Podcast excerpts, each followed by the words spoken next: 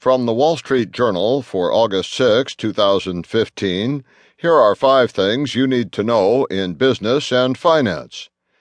Activist takes $5.5 billion stake in snacks giant Mondelez.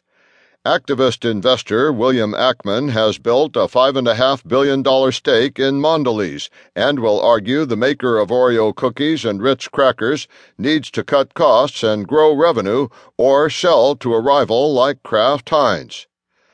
GOP debaters look for ways to break out of the pack. As the largest candidate field in the history of televised debates heads to Cleveland for Thursday's event, First time contender Donald Trump threatens to steal the show. Inside Royal Bank of Canada's Latin misadventure.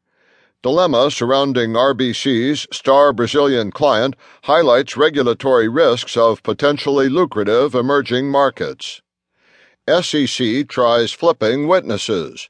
The regulator is borrowing a tactic from traditional law enforcement as it presses cases against alleged financial wrongdoers. The SEC touts the cooperation program as a vital source of testimony for enforcing against financial wrongdoing. Critics, however, worry that key safeguards on the use of cooperators in criminal cases are lacking in the SEC's administrative courts. And hotel industry hits Expedia Orbitz deal. The hotel industry is urging the U.S. government to reject the proposed merger between online travel agents Expedia and Orbitz worldwide.